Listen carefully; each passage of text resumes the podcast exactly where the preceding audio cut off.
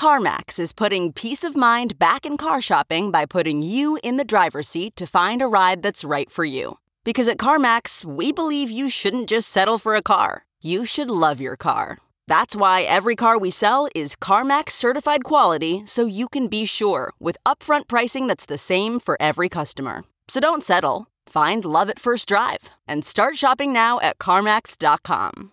CarMax, the way car buying should be.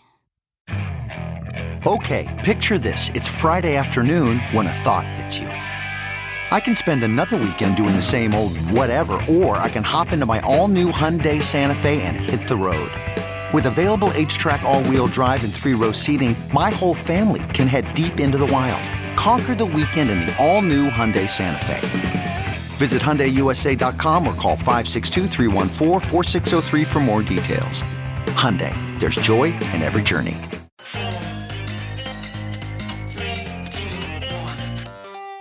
Welcome back to The Breakdown with me, NLW.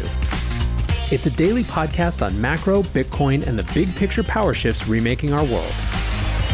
The Breakdown is sponsored by Crypto.com, Bitstamp, and Nexo.io, and produced and distributed by Coindesk.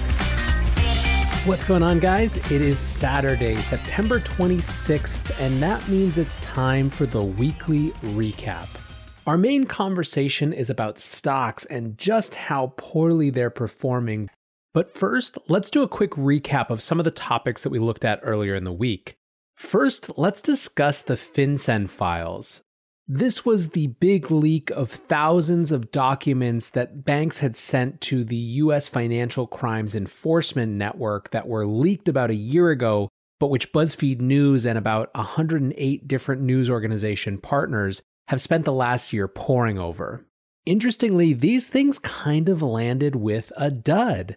They didn't get the big response and angry energy that you might have expected. And I think there are a couple reasons for that. First of all, I think that some people are confused about where the wrongdoing came in.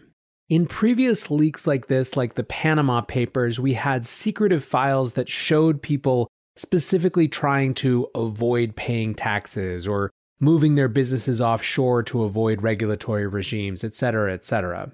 These leaks were something different because banks were doing what they were supposed to do. They were reporting potential suspicious activity that might involve money laundering to the authorities exactly as they were supposed to do. I had some comments on my show about this on Monday saying, well, look, what else do you want them to do?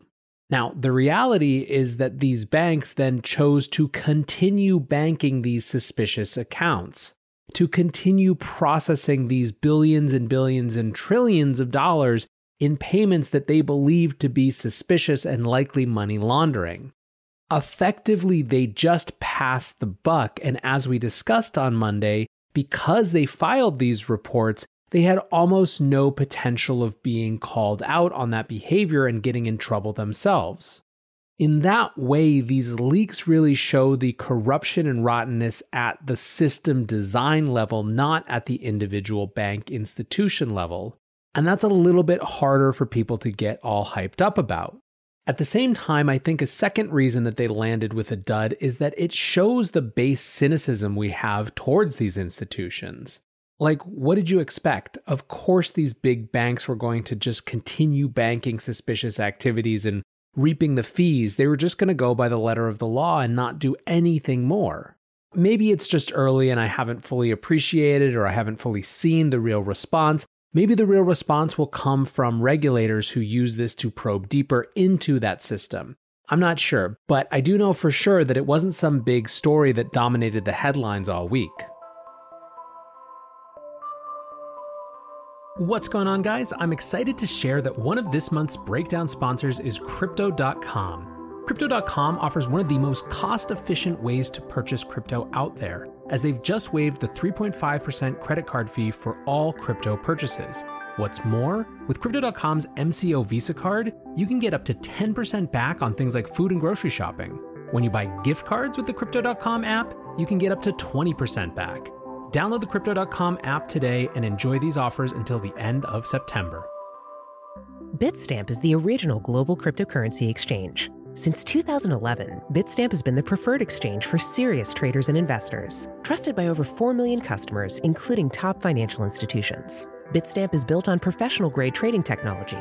Their platform is powered by a NASDAQ matching engine, and their APIs are recognized as the best in the industry. Download the Bitstamp app from the App Store or Google Play, or visit bitstamp.net slash pro to learn more and start trading today. That's bitstamp.net slash pro. In this crisis, many investors aim to keep and grow their digital assets. Others seek to maximize the yield on their cash. Nexo allows you to achieve exactly these two goals.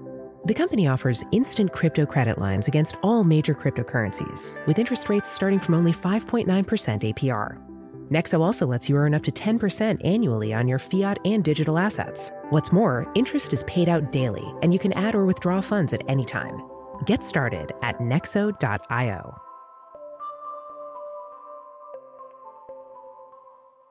Next, another interesting note or observation just around how much activity there was in the context of central bank digital currencies this week. This came out on the show in the brief section numerous times, kind of dribbling and dropping, but if you look at it as a whole, there was quite a lot happening. You had a Fed governor reveal that numerous Fed regional banks were researching digital dollars a People's Bank of China publication indicated that there was an intention for the digital yuan to undermine the USD dominance that characterized the world. Christine Lagarde of the ECB talked about the importance of a digital euro in the context of a larger European integration project. And of course, we saw a Facebook Libra co creator actually leave to rejoin the ranks of venture capital.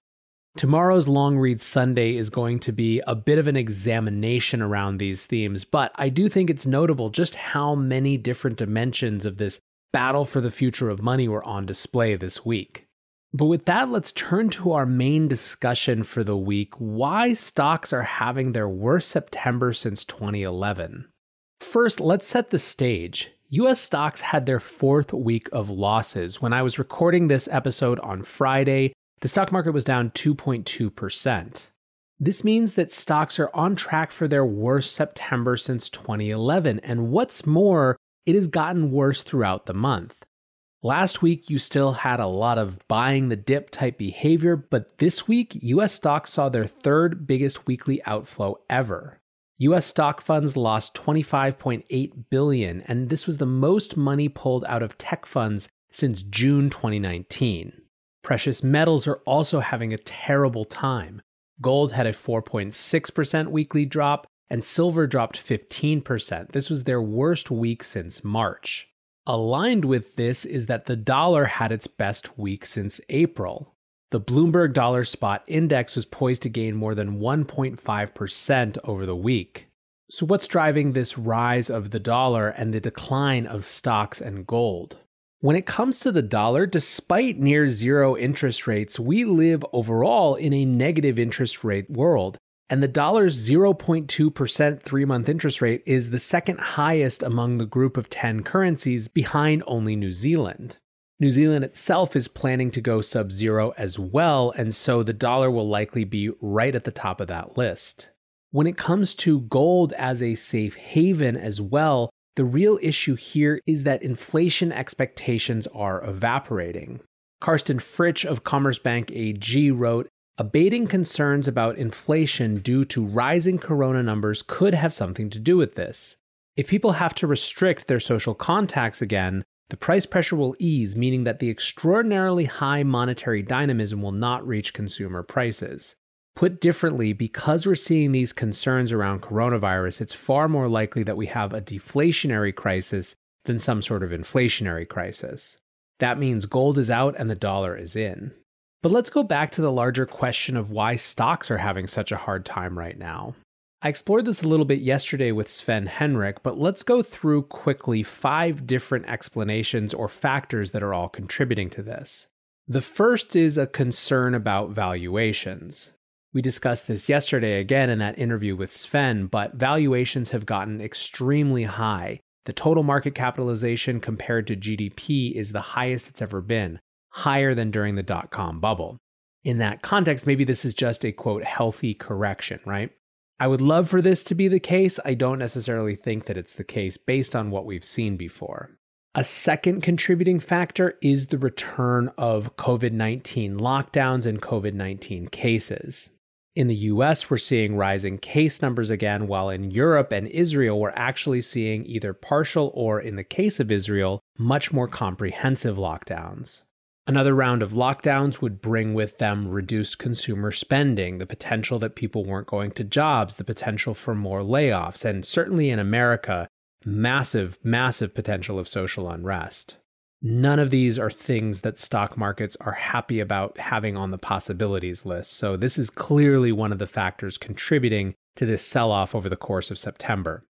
A third piece, even if markets aren't overly concerned about returning to a lockdown state, it does feel like there's narrative consensus around the end of easy gains, by which I mean a lot of Q3 was about just clawing back from job losses that had been temporary in the immediate lockdowns and all those sorts of things. And we've already seen those numbers show back up.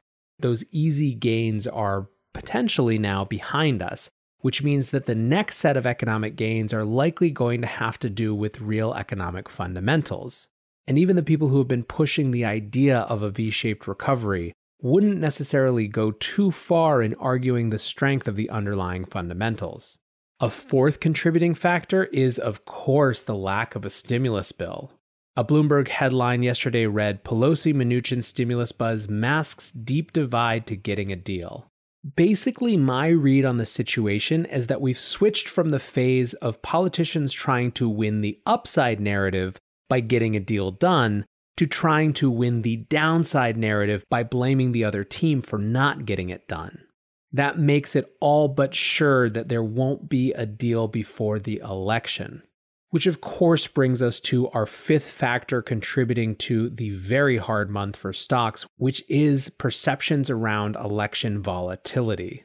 Both sides are setting up to not accept the results of this thing and if there's one thing that markets hate even more than a politician they don't like that they believe will be bad or difficult to deal with, it's the lack of clarity around who they have to deal with in the first place.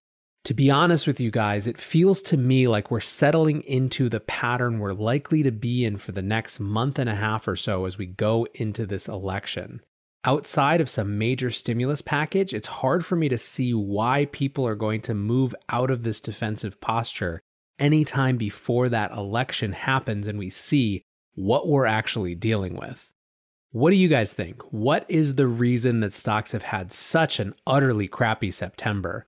Hit me up on Twitter at NLW. Let me know via the comments on YouTube. And until tomorrow, guys, be safe and take care of each other. Peace.